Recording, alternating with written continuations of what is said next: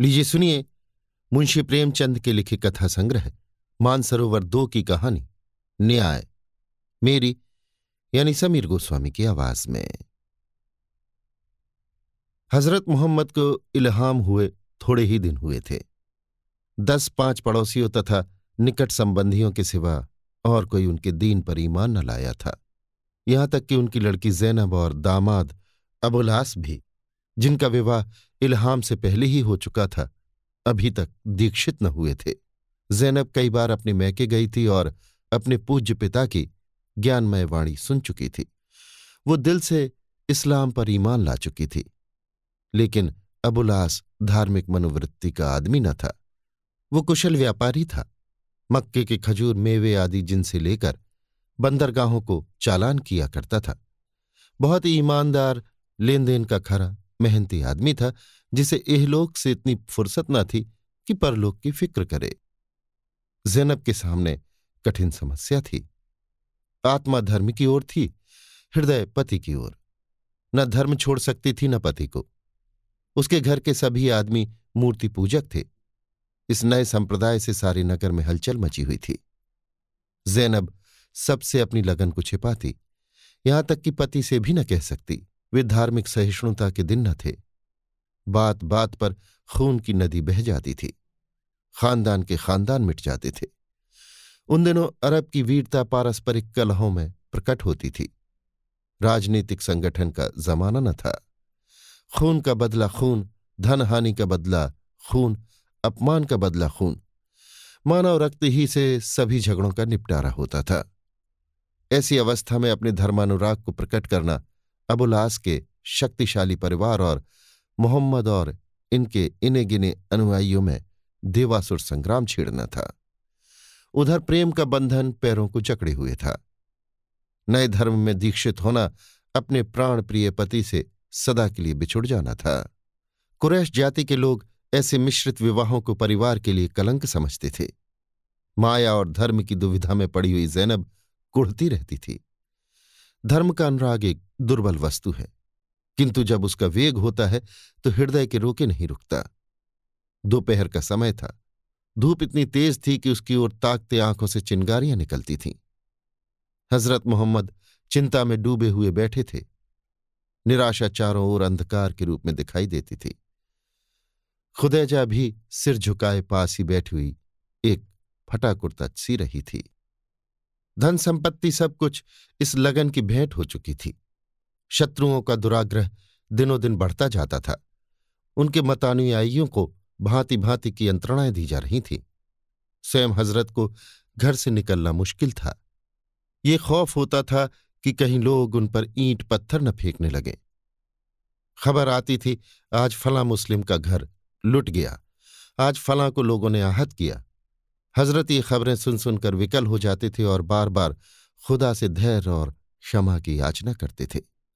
हज़रत ने फरमाया, मुझे ये लोग अब यहाँ न रहने देंगे।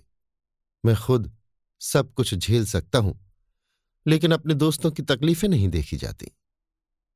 खुदैजा हमारे चले जाने से इन बेचारों को और भी कोई शरण न रहेगी। अभी कम से कम तुम्हारे पास आकर रो तो लेते हैं। मुसीबत में रोने का सहारा ही बहुत होता है। हज़रत तो मैं अकेले थोड़े ही जाना चाहता हूँ। मैं सब दोस्तों को साथ ले जाने का इरादा रखता हूँ।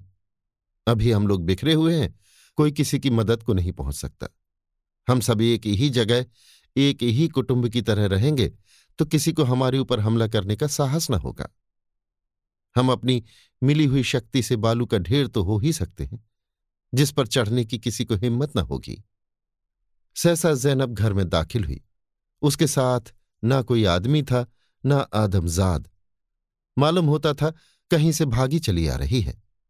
खुदैजा ने उसे गले लगाकर पूछा, क्या हुआ जैनब? खैरियत तो है? जैनब ने अपने अंतर संग्राम की कथा कह सुनाई और पिता से दीक्षा की याचना की। हज़रत मोहम्मद आँखों में आँसू भरकर बोले, बेटी, मेरे लिए इससे ज़्यादा खुशी की और कोई बात नहीं हो सकती। लेकिन जानता हूँ तुम्हारा क्या हाल होगा। जैनब, या हज़रत, खुदा की राह में सब कुछ त्याग देने का निश्चय कर लिया है। दुनिया के लिए अपनी नजात को नहीं खोना चाहती। हज़रत, जैनब, खुदा की राह में कांटे हैं। जैनब अब्बाजान लगन को कांटों की परवाह नहीं होती। हज़रत, ससुराल से नाता टूट जाएगा। जैनब खुदा से तो नाता जुड़ जाएगा। हसरत और अबुलास जैनब की आँखों में आँसू ढबढबाए, शीर्ण स्वर में बोली अब्बाजान उन्होंने इतने दिनों मुझे बाँध रखा था, नहीं तो मैं कब की आपकी शरण में आ चुकी होती। मैं जानती हूँ, उनसे जुदा होकर मैं ज़िंदा न रहूँगी, और शायद उनसे भी मेरा वियोग न सहा जाए, पर मुझे विश्वास है कि वो किसी न किसी दिन ज़रूर खुदा पर ईमान लाएँगे और फिर मुझे उनकी सेवा का अवसर मिलेगा। हज़रत, बेटी अबुलास ईमानदार है, दयाशील है, सदवक्ता है, किंतु उसका अहंकार शायद अंत तक उसे ईश्वर से विमुख रखे। वो तकदीर को नहीं मानता, रूह को नहीं मानता, स्वर्ग और नरक को नहीं मानता। कहता है, खुदा की ज़रूरत ही क्या है? हम उससे क्यों डरे? विवेक और बुद्धि की हिदायत हमारे लिए काफ़ी है। ऐसा आदमी खुदा पर ईमान नहीं ला सकता। कुफ्र को तोड़ना आसान है, लेकिन वो जब दर्शन की सूरत पकड़ लेता है तो उस पर किसी का ज़ोर नहीं चलता। जैनब ने दृढ़ होकर कहा, या हज़रत, आत्मा को उपकार जिसमें हो, मुझे वही चाहिए। मैं किसी इंसान को अपने और खुदा के बीच में ना आने दूँगी। हज़रत ने कहा, खुदा तुझ पर दया करे बेटी, तेरी बातों ने दिल खुश कर दिया। ये कहकर उन्होंने जैनब को गले लगा लिया। दूसरे दिन जैनब को यथाविधि आम मस्जिद में कलमा पढ़ाया गया। कुरैशियों ने जब ये खबर पाई तो जल उठे। गजब खुदा का। इस्लाम ने तो बड़े बड़े घरों पर भी हाथ साफ़ करना शुरू किया।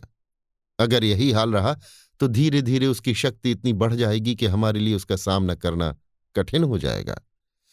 अबुलास के घर पर एक बड़ी मजलिस हुई। अबू सुफियान ने जो इस्लाम के दुश्मनों में सबसे प्रतिष्ठित मनुष्य था अबुलास से कहा, तुम्हें अपनी बीवी को तलाक देना पड़ेगा। अबुलास ने कहा, हरगिज नहीं। अबू सूफियान तो क्या तुम भी मुसलमान हो जाओगे? अबुलास हरगिज नहीं। अबू सूफियान तो क्या उसे मोहम्मद ही के घर रहना पड़ेगा? अबुलास हरगिज नहीं। आप लोग मुझे आज्ञा दीजिए कि उसे अपने घर लाऊं।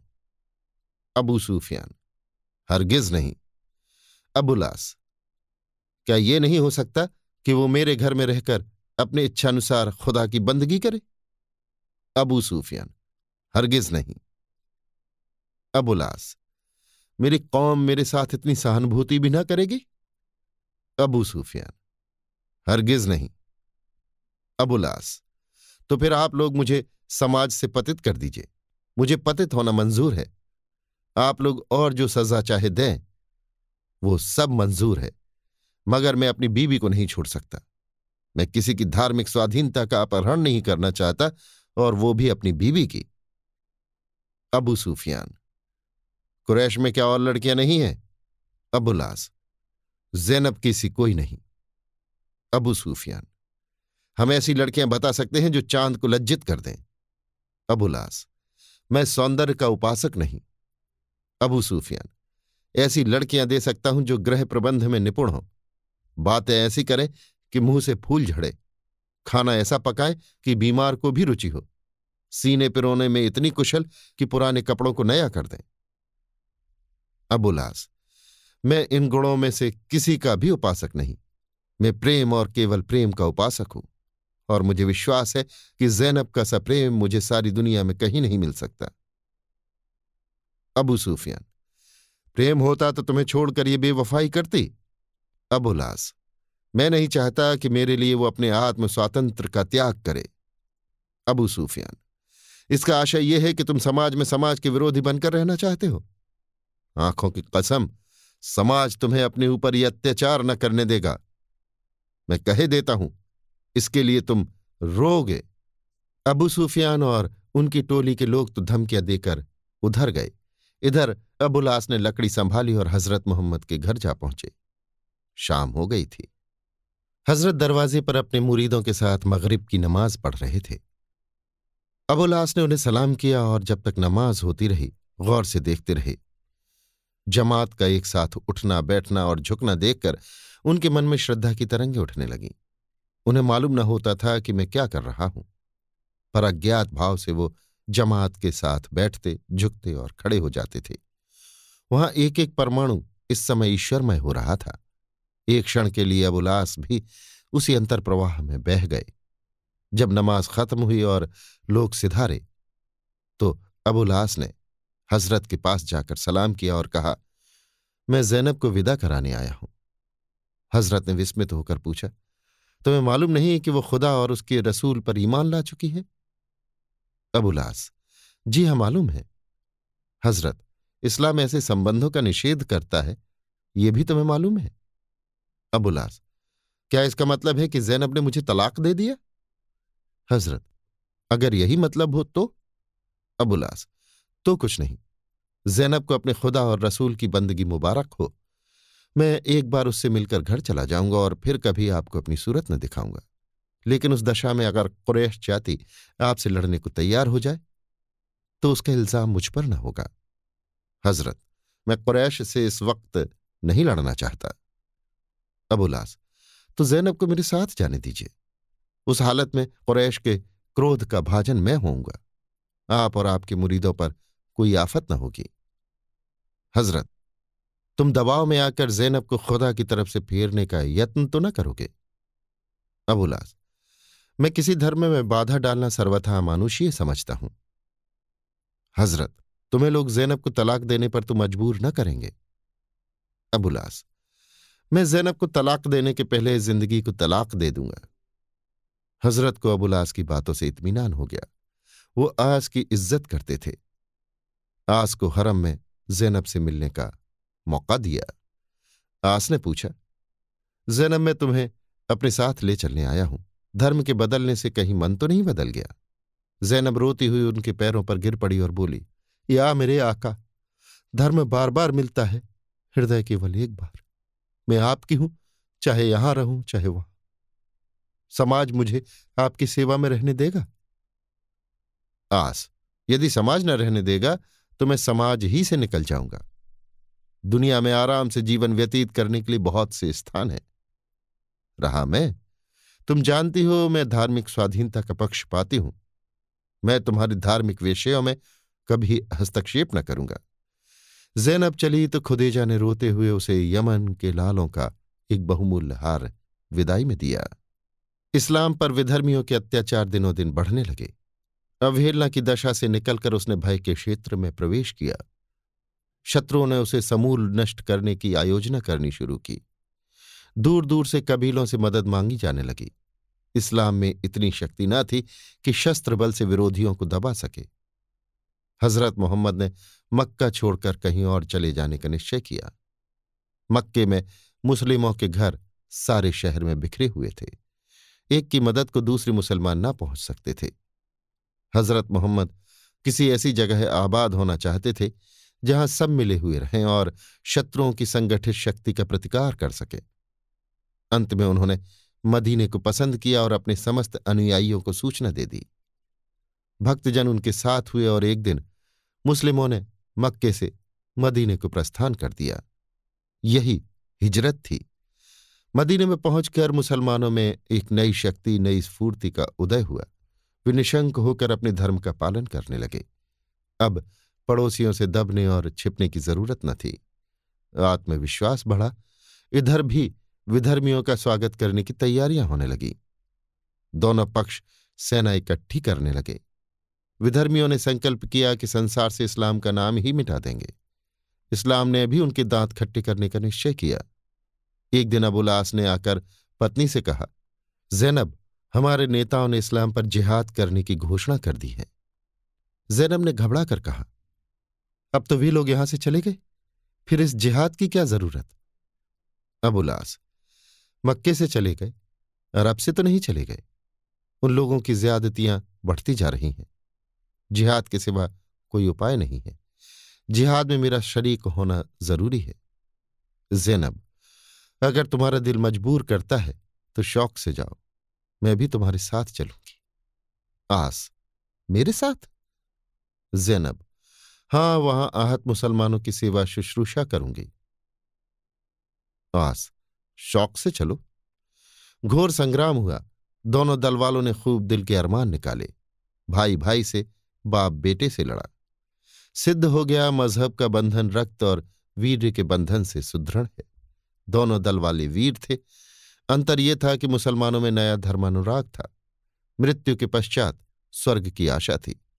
दिलों में वो अटल विश्वास था जो नवजात संप्रदायों का लक्षण है।